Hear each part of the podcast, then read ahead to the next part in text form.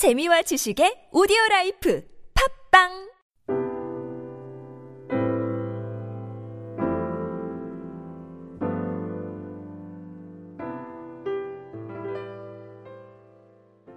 오늘 말씀의 본문 말씀을 보면 솔로몬 시대가 얼마만큼의 풍요롭고 또 강력한 왕권의 모습을 갖고 있는지를 이렇게 보여주고 있습니다. 14절 어, 말씀부터 시작하면 보면 나라의 재정이 매년 어, 세금으로 금 666 어, 세겔을 거두었다 달란트를 거두었다라고 이야기를 합니다. 이게 대충 어느 정도의 이 가치인지 감이 잘 나오지 않죠. 666 달란트라고 하면은 뭐 1단 1달란트가 34kg의 정도가 됩니다. 대충 제가 계산을 한번 해봤더니요. 어, 현재 시가로 한 9억 달러 정도 됩니다. 그 당시에 어, 벌써 한 3천 년 전이죠. 그 솔로몬이 있었던 시대에 이 금으로 그만큼 매년 세금을 거뒀다는 것은 엄청나게 나라의 경제가 부강했고 나라가 발전됐던 모습들을 보게 됩니다. 특별히 또 16절과 17절에 보면은 그것들을 만들어서 금, 그 금을 가지고 금방패를 만들어서 왕궁의 벽에 걸어두었다라고 또 이야기를 합니다. 18절 이하의 말씀을 보면은 솔로몬의 보좌에 대해서 이야기를 나타내고 있습니다. 그 보좌는 상하로 만들었는데 정금으로 다 씌워서 만들었다라고 이야기하고 지금까지 어느 왕좌에서도 그런 왕자는 없었다라는 것들로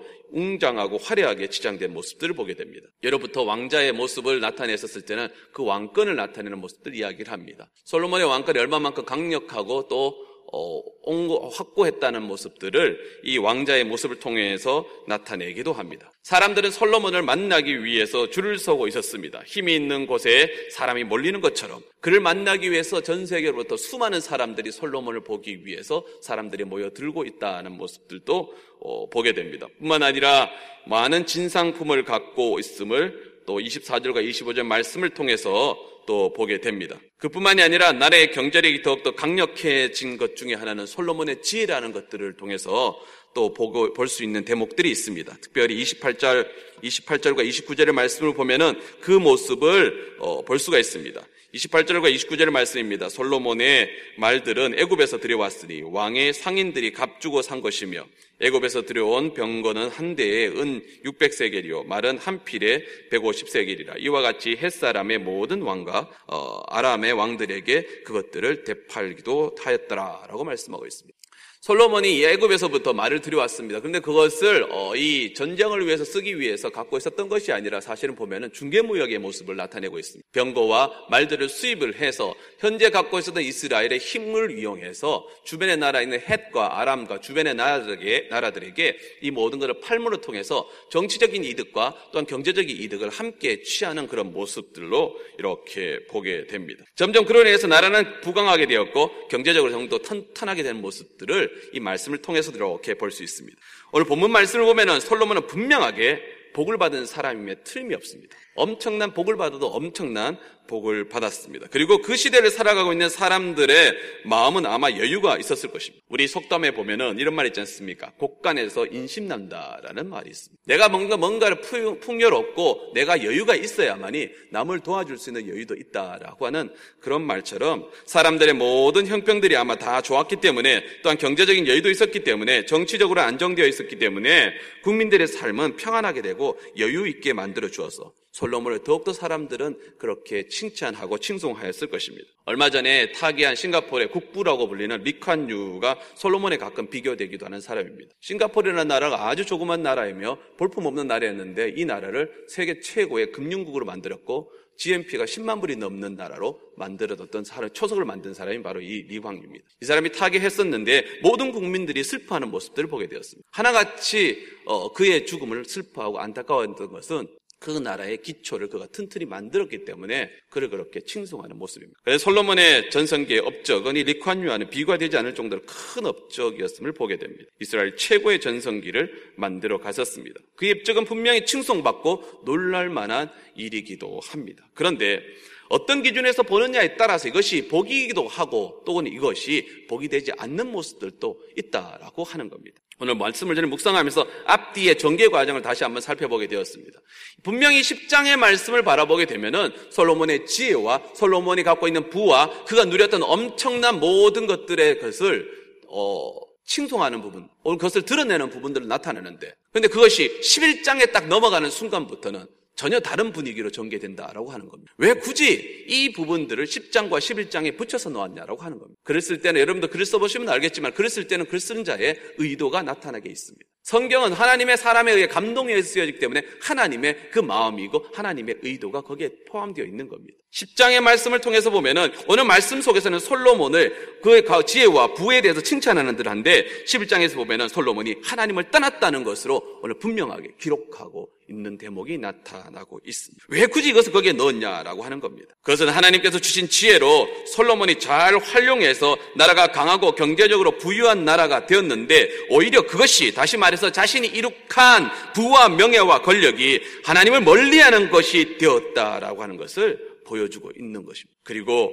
이것을 후손에게 다시 경계하라고 말씀을 통해서 깨닫게 하고 있습니다. 그리고 이 말씀을 통해서 우리가 깨닫게 되는 것은 하나님께서 허락한 것인데 그것이 오히려 하나님을 멀리하는 도구가 되게 된다라고 하는 거면은 그것은 축복이 아니라 오히려 반대로 저주가 될 수 있다는 것들을 오늘 말씀을 통해서 교훈으로 깨닫게 되기도 합니다. 그래서 자문의 말씀이 더욱더 생각납니다. 대문 4장 23절 말씀입니다. 모든 지킬 만한 것 중에 더욱 내 마음을 지키라.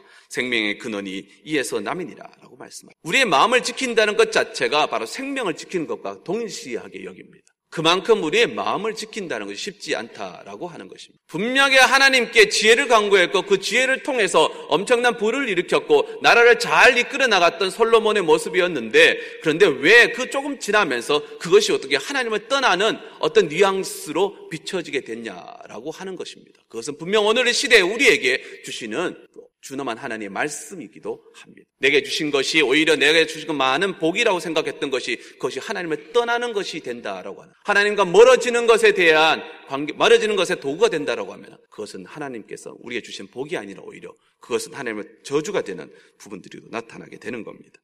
마음을 지키는 것이 정말 힘들고 어렵습니다. 그래서 성도들은 이 마음을 지키기 위해서 사실은 투쟁하고 싸워 나가야 됩니다. 정직하고 성실하게 하나님께서 주신 삶의 모양대로 하나님의 뜻대로 살고자 하는 마음을 지키기 위해서 사실 우리는 세상과 끊임없이 싸워 나가야 되는 겁니다. 그리고 오늘도 우리는 끊임없이 투쟁하며 싸워 나가야 되는 것입니다. 그게 힘듭니다. 사실 내 힘으로 그것을 이겨낸다는 것은 보통 힘든 것이 아닙니다. 그 싸움을 한번 싸워보신 분들은 아마 이 싸움이 얼마만큼 힘들다는 것을 경험하게 될 것입니다. 그래서 우리는 기도하는 겁니다. 하나님의 은혜가 있어야 되는 것이고 그 은혜를 통해서 내가 이 싸움에서 승리하며 나아갈 수 있게 되는 겁니다. 오늘 생명의 삶 이 제목에 보면 이렇게 되어 있습니다. 삶이 풍요로울수록 가난한 마음으로 되어 있습니다. 맞습니다. 삶이 풍요할수록 우리가 가난한 마음을 가져야 됩니다. 그런데 그것이 정말 잘 됩니까? 우리의 마음은 우리가 삶이 풍요로우면 풍요로울수록 우리의 마음은 가난해지기보다는 우리의 마음 점점 더 부유해집니다. 그렇기 때문에 우리가 마음이 우리가 모든 것이 부유해질수록 우리 마음이 가난해질려로 낮아질려로 노력해야 되는 겁니다. 그리고 우리는 그 환경 속에서 끊임없이 싸워야 되는 겁니다. 우리 주변의 환경들은 그렇게 만들지 않습니다. 우리가 부유해지면 부유해질수록 우리는 점점 더 부유하게, 더욱더 교만하게, 편안하게 그렇게 살라고 그렇게 이야기를 하고 있습니다. 그 반대의 삶을 사는 것이 얼마만큼 힘들다는 것은 그것을 경험해보고 싸워보신 분들만 알 것입니다.